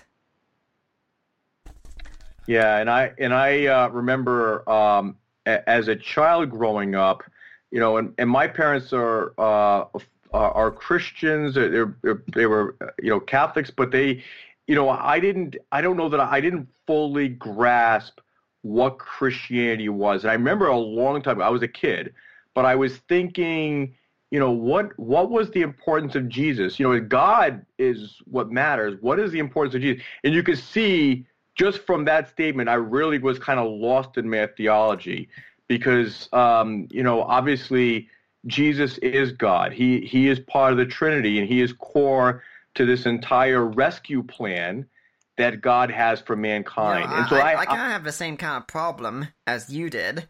Actually, I remember seeing hymns in my Methodist church growing up, and think about this thought, you know, sometimes I wonder if God ever regrets sending Jesus because Jesus seemed to get all the popularity after that. yeah, and you know, and and um, I think it's just, uh, and I don't know how many others struggle with this, and so that's why I wanted to have a, a devoted chapter to it, um, who of the identity mm. of who Jesus is. And I, I again, I use the football illustration to kind of make the point but but I quickly turn to you. We can tell from Scripture, based on what Jesus said and what Jesus did, that he identified and claimed to be God, mm. and then and then it was validated through the works that were done as well as his resurrection. But but who Jesus is is of utmost importance. I mean, you ask you ask a lot of people, and unfortunately, some people who claim to be Christians who Jesus was, and they might say good teacher and just um, you know he's um, um, a prophet. They might have something else, but they might stop short of saying God, and that's just not essential core Christian doctrine. You know, one of the things that strikes me, hear Christians is that there's very little emphasis in most churches today on the doctrine of a Trinity. I I happen to go with some Greg Koukl said. I've only heard a handful of sermons in the church on a Trinity, and I can the reason I heard of them is I was the one who was preaching them.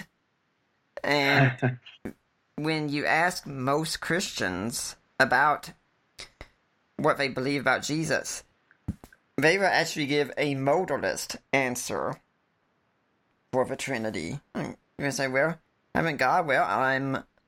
Man might say, well, I'm a son, and I'm a father, and I'm a husband. And that's kind of like what God's like. like. No, that's not what he's like at all.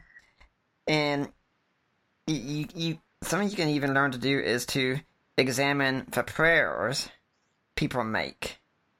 And even in your church, you just listen and see what happens. Because for too long, you hear them saying, Thank you, Father, so and so, and they keep going on and know, say, Thank you for dying on the cross. And like, no, no, you're getting that wrong again. Mean, most of our churches don't really emphasize a good proper Christology. Yeah, I think it was in R.C. Sproul, one of R.C. Sproul's book, uh, who is a you know a great theologian, who said this is this is one of the most anti-intellectual that the church has been. Is you know we just we have lost the the deep training and education and insight on doctrine and then also being able to defend our faith. We, we just we need needed we need uh, uh, more teaching around this aspect because this part is is core mm-hmm. right? Mo, you mentioned modalism. We'll also hear the illustration too around water right? Where where god is kind of you, you know you can look at ice and you can look at um, water and then there's water vapor and that's just that's how you could explain how god is three in one again that's that's modalism, and that's easily uh, defeated when you look at scriptures like the you know the baptism. Mm. You know the they they weren't in three different modes; they were all there in in different forms and and illustrations, but they were all distinct yet all one.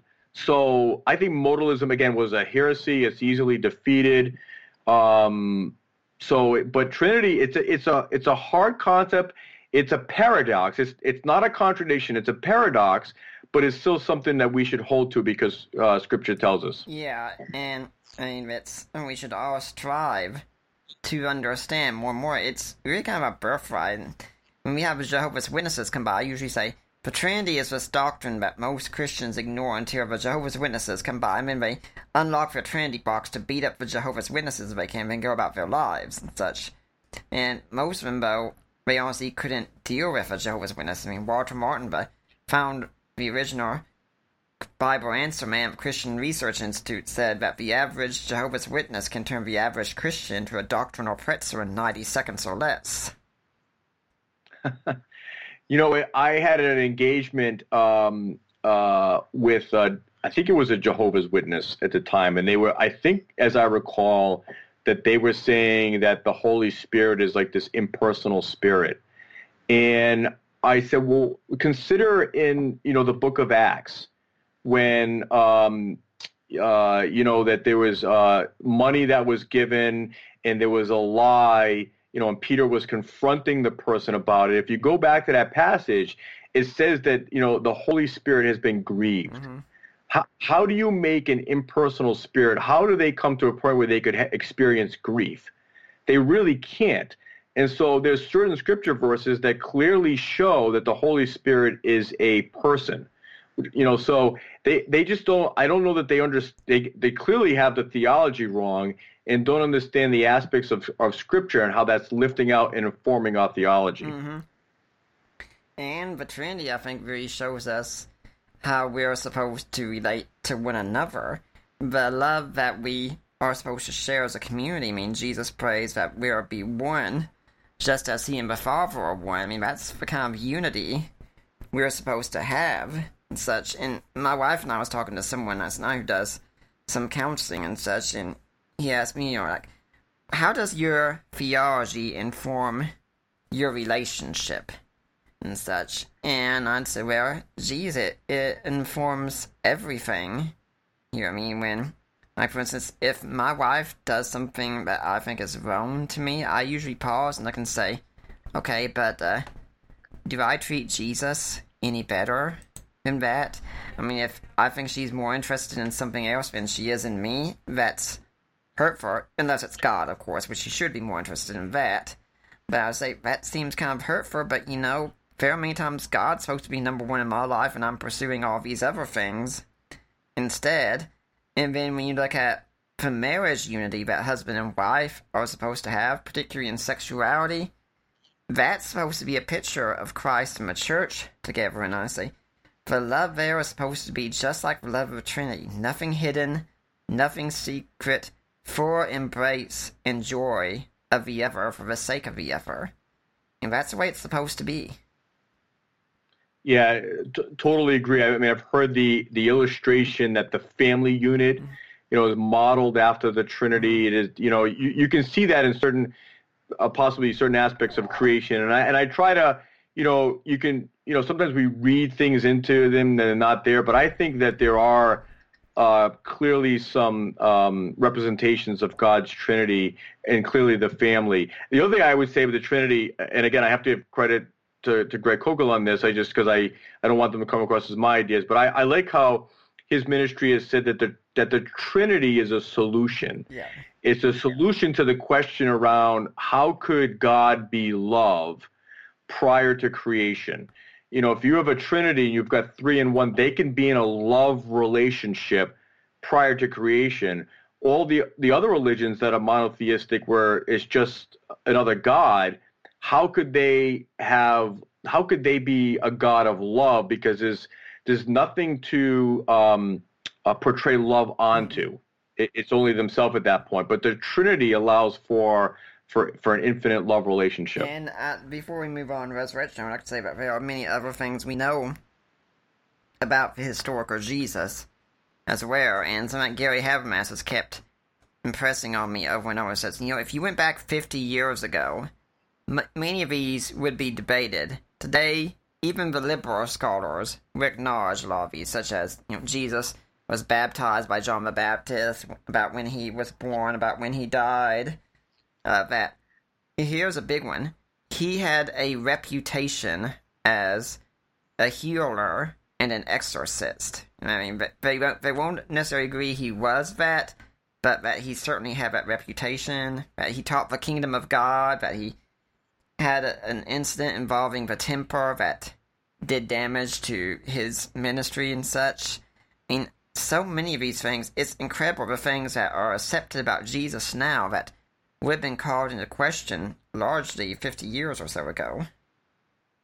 It- absolutely yeah I, I was fortunate to have gary habermas as my summer instructor uh, when i went to Loyola as part of the resurrection class and um, and i remember him making that point is how we have we have uh, moved towards a point where even the dating of the gospels Yeah. has, has is now clearly first century. Now, the more liberal scholars will put it a little bit later than some of the more conservative scholars, and where I would put it. But they're first century now; they're not farther than that. So, yeah, this this is this has moved to just add to the evidence pointing to the reliability and truth of Scripture. Well, let's talk some more about Jesus with the grand central question, as it were. And this is, you know, the one that's considered a big prize in New Testament scholarship. And that comes to the question of what happened after Jesus died. Yeah, I mean it's it's the most uh, important question. Um, as I've heard, or as I've read, uh, Josh McDowell say, I mean this this is either the greatest event in the history of mankind, or this is like the the biggest hoax that has led so many people astray. And everything comes down to this because if this is the truth, this is the key to eternal life. This is the path, the rescue plan that God has provided. And so knowing the evidence around this is is paramount. Um, I recently at Easter recently taught just some um, fourth and fifth graders at our church some of the evidence ar- around the resurrection. Every Christian should know some of these fundamental pieces. And here, you know, I, I, put it in a little bit different format, but here I owe, owe a great um, uh, uh, indebtedness and, and, gratitude to Gary Habermas and and Mike Licona, the research that they have done, and and the approach they take with saying, you know what, we're just going to use um, points of evidence that are clearly supported, and even skeptics agree with these points, and put it in a way to show that just these core historical facts are only explained uh, by the resurrection. And these other uh, uh, theories out there fall apart. They don't. They they're not supported by one or more of these facts. So uh, again, this is a tremendous um, evidence that that gives me an intellectual love for the Lord. Mm-hmm. Yeah, and I'd also add in N.T. Wright to that as well, that he's done a great service too in defending the resurrection. And I've had to, uh, from Mike's work, I've sometimes when he's done debate, he's wanted me to go through some books of uh, offers he's going to be debating and say, okay, tell me what you think, see if there's anything that you see that I might have missed and such. So I've had to read some of these books arguing against the resurrection, and usually they're pretty bad. I mean, it, it's uh, honestly, I, I can't go with some. I think Ravi Zacharias once said that it, it's easier to believe in the resurrection than it is to believe in the explanations to explain the resurrection. absolutely, yeah. They all they all fall apart. I mean, you. The only thing that I I think you'd have to maybe say that there's a combination of theories because there's there's too much historical evidence for one theory to um, to explain. Uh, and but the combination theory falls apart because why would I believe all these different things? The disciples stole the body, or the women rented a wrong tomb, and Paul had a uh, a conversion complex. I mean, all these various things would have to happen. It's just easier to believe that Jesus was resurrected, especially as William Lane Craig says, against the backdrop that God exists. If God exists, which again I think there's very strong evidence for, believing in the resurrection is not that big of a leap. Mm-hmm. Yeah, I mean, if you took just one piece of evidence by itself, that might not be a lot. I mean, if your only piece of evidence was where the disciples were convinced they'd seen Jesus alive again after his resurrection, after his death, that by itself would probably not be too much. And you could probably say, yeah, that's hallucinations at point, and then that could work. But when you combine everything together, we say, well, but yeah, but we know he died by crucifixion, and we know he was buried, and most scholars will say the tomb was found empty as well. Some would disagree with that.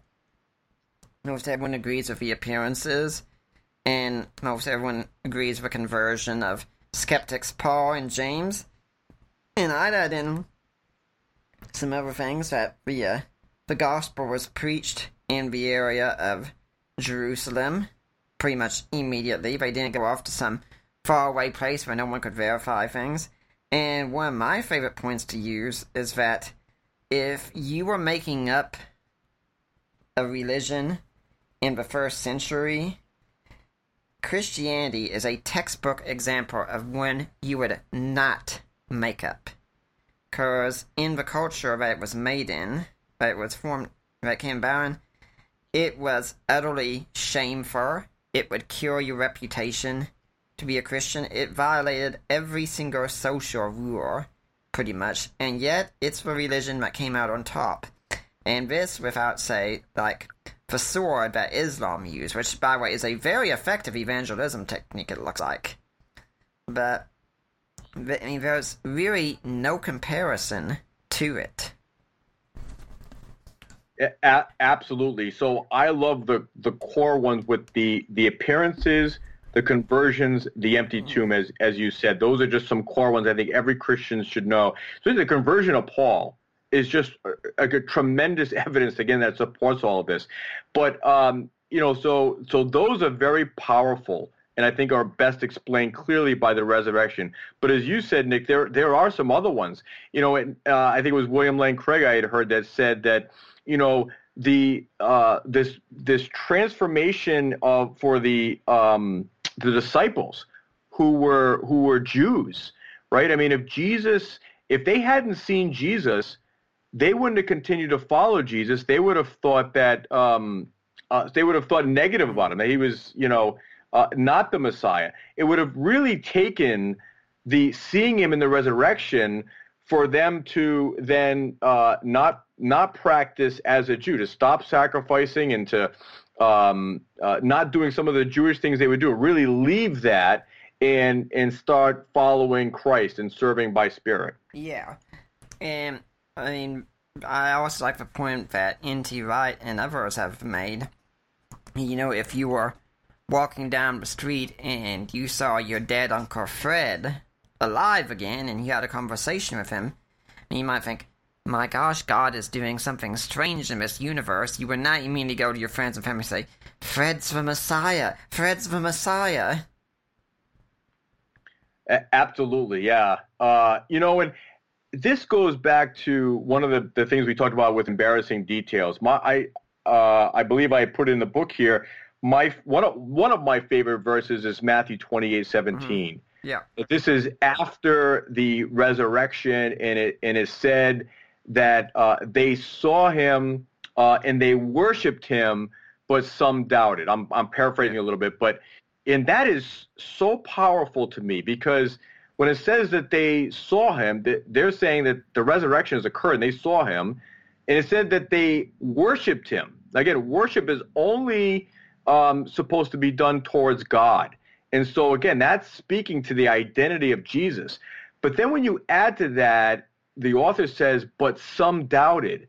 Again, that's an embarrassing detail that if they were making this up, they wouldn't have included. Mm-hmm. So you've got the resurrection, you've got the identity of Jesus, and then this embarrassing detail that supports that it was a true statement. And then, of course, that's not forget the other embarrassing detail: the women being the first one to find the body. Because if you were making the story up by guy, if Peter was up, he'd say, "Yeah, and me and the boys, we went down there to that tomb, and we were ready to take on those Roman guards, and we were going to take the body and give Jesus a good, proper burial, but, well, we saw the resurrected Jesus, and that changed everything. And now you have women coming here, and even when the women first show up and tell what they've seen, the response is, You're crazy, you're just being typical women.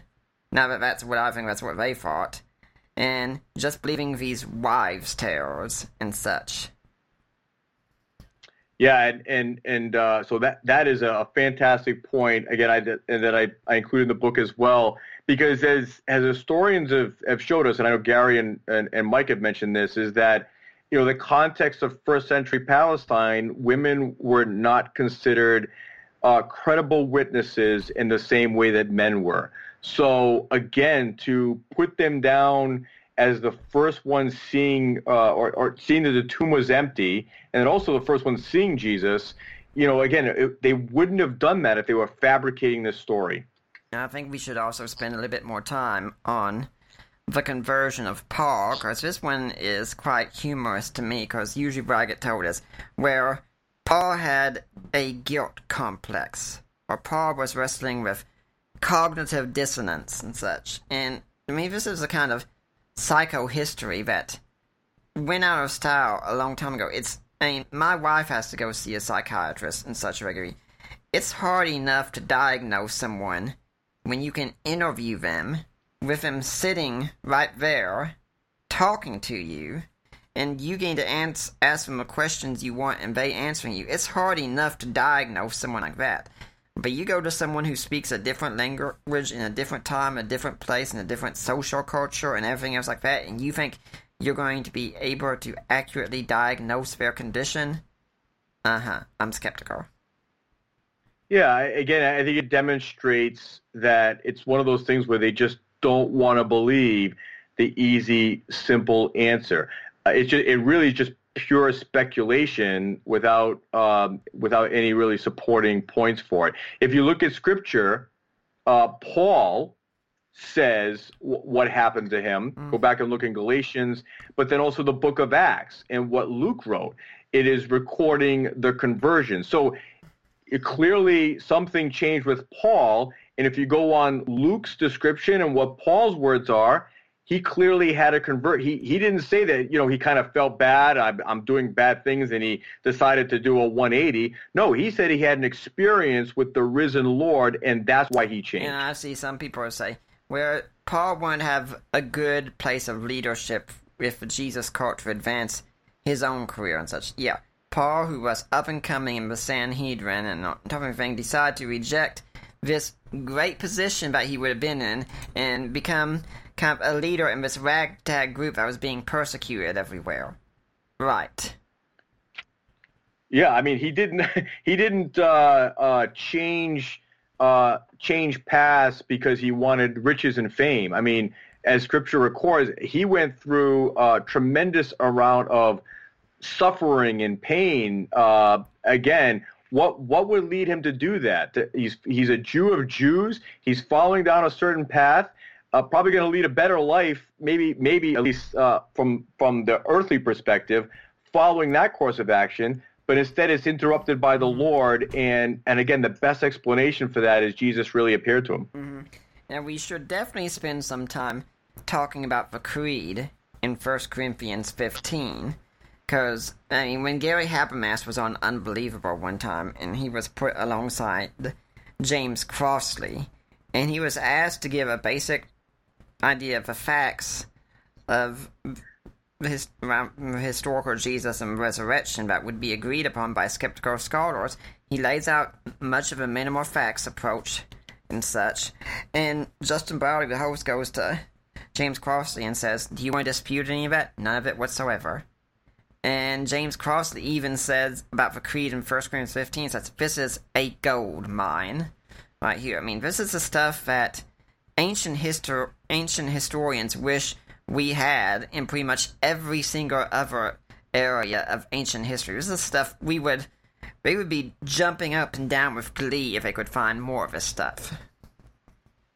Yeah, and you have uh, again. So for somebody looking into this topic, you've got to put yourself uh, back in that time period, you know, they, they don't have computers and storing stuff and whatnot. So a lot of what we have for for all of that time of antiquity is is ancient and old and whatnot. But when it comes to the New Testament, we've got really early sources.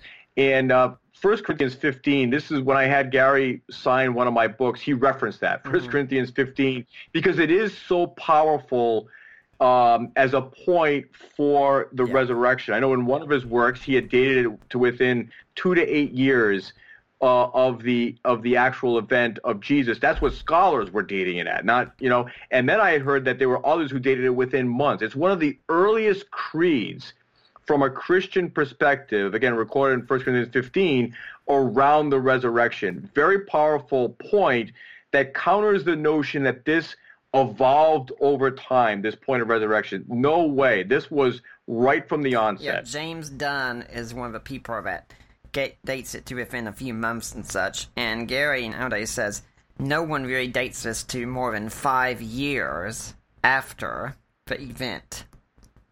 In Absolutely. You know, something else that amazes me about the historical Jesus is you look at the scholarship of someone like, say, Richard Bauckham, who's been on the show twice, by the way. And uh, how he has a saying, and I don't remember what order it came in, but he says it's either the earliest Christology is the highest Christology, or the highest Christology is the earliest Christology. Either way, they're both kind of saying the same thing. And that's something else that just amazes me about the person of the historical Jesus. That you look at the Christology that developed, and it's high going right out the gates. I mean, like, once the resurrection takes place, the idea immediately is Jesus is fully God, fully man. Yeah, again, I think for for people who don't know this uh, evidence and these points, they can fall into the trap of um, these these internet talking points that this could have evolved over decades or centuries and things things could have changed over time. It's just it's just not the case. As you said, Nick, it, this is a, a high Christology of who Jesus is and what happened to him from the very early onset, and that's what the evidence supports. You know, as we're wrapping things up, we have to get to the conclusion of this interview soon because in about seven minutes I'm going to start wrapping things up entirely. But, you know, what's your hope for what happens when someone picks up this book? Well, I, I hope it is um, something that is a little bit of an easy read for what what can be a little bit of a challenging mm-hmm. topic. Um, again, my my my wife is a strong believer in the Lord, um, and but you know all of us should have, I think, all of us should have a little bit of apologetics. She's not inclined to pick yeah, she's not inclined to pick up other apologetic books that I like. She likes stories and, and things. And so I'm hoping that this might appeal to people who want to get a little bit of knowledge of the evidence for Christianity, but with a little bit of a lighter approach and with a story. And really, and here's the big thing, relating it to some football illustrations. As we said, no illustration is 100% perfect, but I'm hoping that that uh, maybe makes it a little bit easier to understand. And also, people remember it, right? So, if on a Sunday afternoon we're watching some football, it might jog their memory when they see a kickoff or when they see um, uh, a fair catch or some kind of play that we call a miracle. It might it might remind them of some of the points in the mm-hmm. book. And I'll, I'll grant you this definitely. It's it is a short read. I think I had it read like a couple of days or so, and it, definitely is an easy read. So a layman could get to get through. I mean, if you wanted to go through and follow the whole story, you can do that. But you've got laid out also that if someone had got done, they just said, "Well, I've read through this. I don't want to go through the whole story again. I just want to look at this chapter and see what points were made." Well, you've got it that they can do that as well. Yeah, and then and then uh, if you like some, if you're a little bit new to apologetics and you like some of the content, again, the sources. Uh, I've got a lot of the sources referenced back there. Um, and again, we've talked about several of them on this podcast, but things from like a like a Gary Habermas and um, and Greg Koukl and William mm-hmm. Lane Craig and some others that are that are in there. You can find that in some of the appendix for certain points. Uh, you do have a chapter in here about the decision and such. So ultimately, why do you think someone should make the decision to go with Team Jesus? Well, I, I think uh, at the end of the day, this is the most important decision that that any of us make. You know, uh, clearly, you know, eternity is a long time, mm. right? And and we we worry about things in this life, but after we pass away, um, if we believe in a soul, and, and again, we talk about near-death experiences leads us to believe that that's clearly the case, and I think Scripture mm-hmm. supports that. All of that, our soul is going to go somewhere, and and what Christianity and, and Scripture says is that we die once. Hebrews nine twenty seven, we die once, and after that there is judgment. There's not second chances, and so getting this right is of the utmost importance for the eternal destination of our soul. And so I wanted this book to provide some information to help people to be confident in making that decision for Team Jesus. Now, let's suppose we have someone who picks up this book and they are not a Christian, they're a skeptic, and they say, you know, you've made an interesting case. I'm not sold 100% yet, but you've given me something to think about. What do you recommend they do at that point? Uh, I would suggest if, it, if it's basically giving them something to think about, they're not fully convinced, uh, I would recommend a couple of things. Number one, you know, reach out to God in prayer. Uh, you know, Scripture tells us that those who seek God, you know, God will reveal Himself. And so, you know, before I would start recommending all these different books, if you're truly open to pursuing God, seek God in prayer. Um, so that's that's number one. Uh, number two, uh, you know, start to read His Word. Open the Bible. There's, you know, there's lots of great books out there, but getting the truth about God directly from His Word is, I, I think, the the best way. And and probably start with the Gospels, right? I mean, you could start with Genesis, and that's going to tell you the whole story of God's salvation for mankind. But that might be a little overwhelming. Maybe start with the with the God with the Gospels, with the ministry uh, uh, of, of, Jesus. So prayer, Bible, um, those would be the clearly the two that I would recommend. also finding um, you know a good church. Uh, again, I'm I'm I'm Protestant, so I'm going to recommend and finding a good Protestant church or whatnot. Um, and on top of all that, again, I, there are some sources if you want more Christian apologetics. You know, again, you you've got a, a ministry, Nick. Uh, they go to Stand to Reason. There is some books I reference in the appendix. You could go and, and get some more information there uh, to see if they can continue to try and pursue yeah, God. And I think you and I would both be of the same opinion when it comes to this that our works aren't supposed to be the end all and such. We're just a doorway pointing to the leading scholars that know more than we do about this kind of topic. A- absolutely. I, I know, uh, you know, Greg Koukl, I mentioned his name a lot because, again, he's had a profound impact. He calls himself a generalist. He, he has not uh, done a lot of the studying, but Greg has a specific skill set the Lord has blessed him with to take the information – from a William Lane or Gary Habermas and, and put it in a way to communicate to others. And that's how I try to do this. I'm not a uh, an expert in the fields of history or science, etc. I'm just trying to take some of the knowledge that I, I have been educated in and try and communicate it to others. Well, we're coming to the time that we need to start wrapping things up here and such. Do you have a blog, a website, and email where people can find out more if they want to get in touch with you and such? I do not, as of this point, but it is coming uh, with the second book. So working on the second book and um, a website and uh, mm-hmm. other things of ways to communicate. So it's not ready yet, but be on the lookout for later in 2019. Okay, the book, everyone, is called Ready, Set, God. Now, as of time of this broadcast, on Amazon, the Kindle version is free oh free the hardcover is 715 and the paperback is 686. Now, Jason, do you have any final words you'd like to leave for the Deeper Waters audience? Well, I just I first want to uh, say thank you to you, uh, Nick. A, a, sincere thank you. I know I I had reached out um, and uh, you were gracious enough to uh, to accept uh, you know a copy and, and, give it a read, even though you're not a mm-hmm. football guy.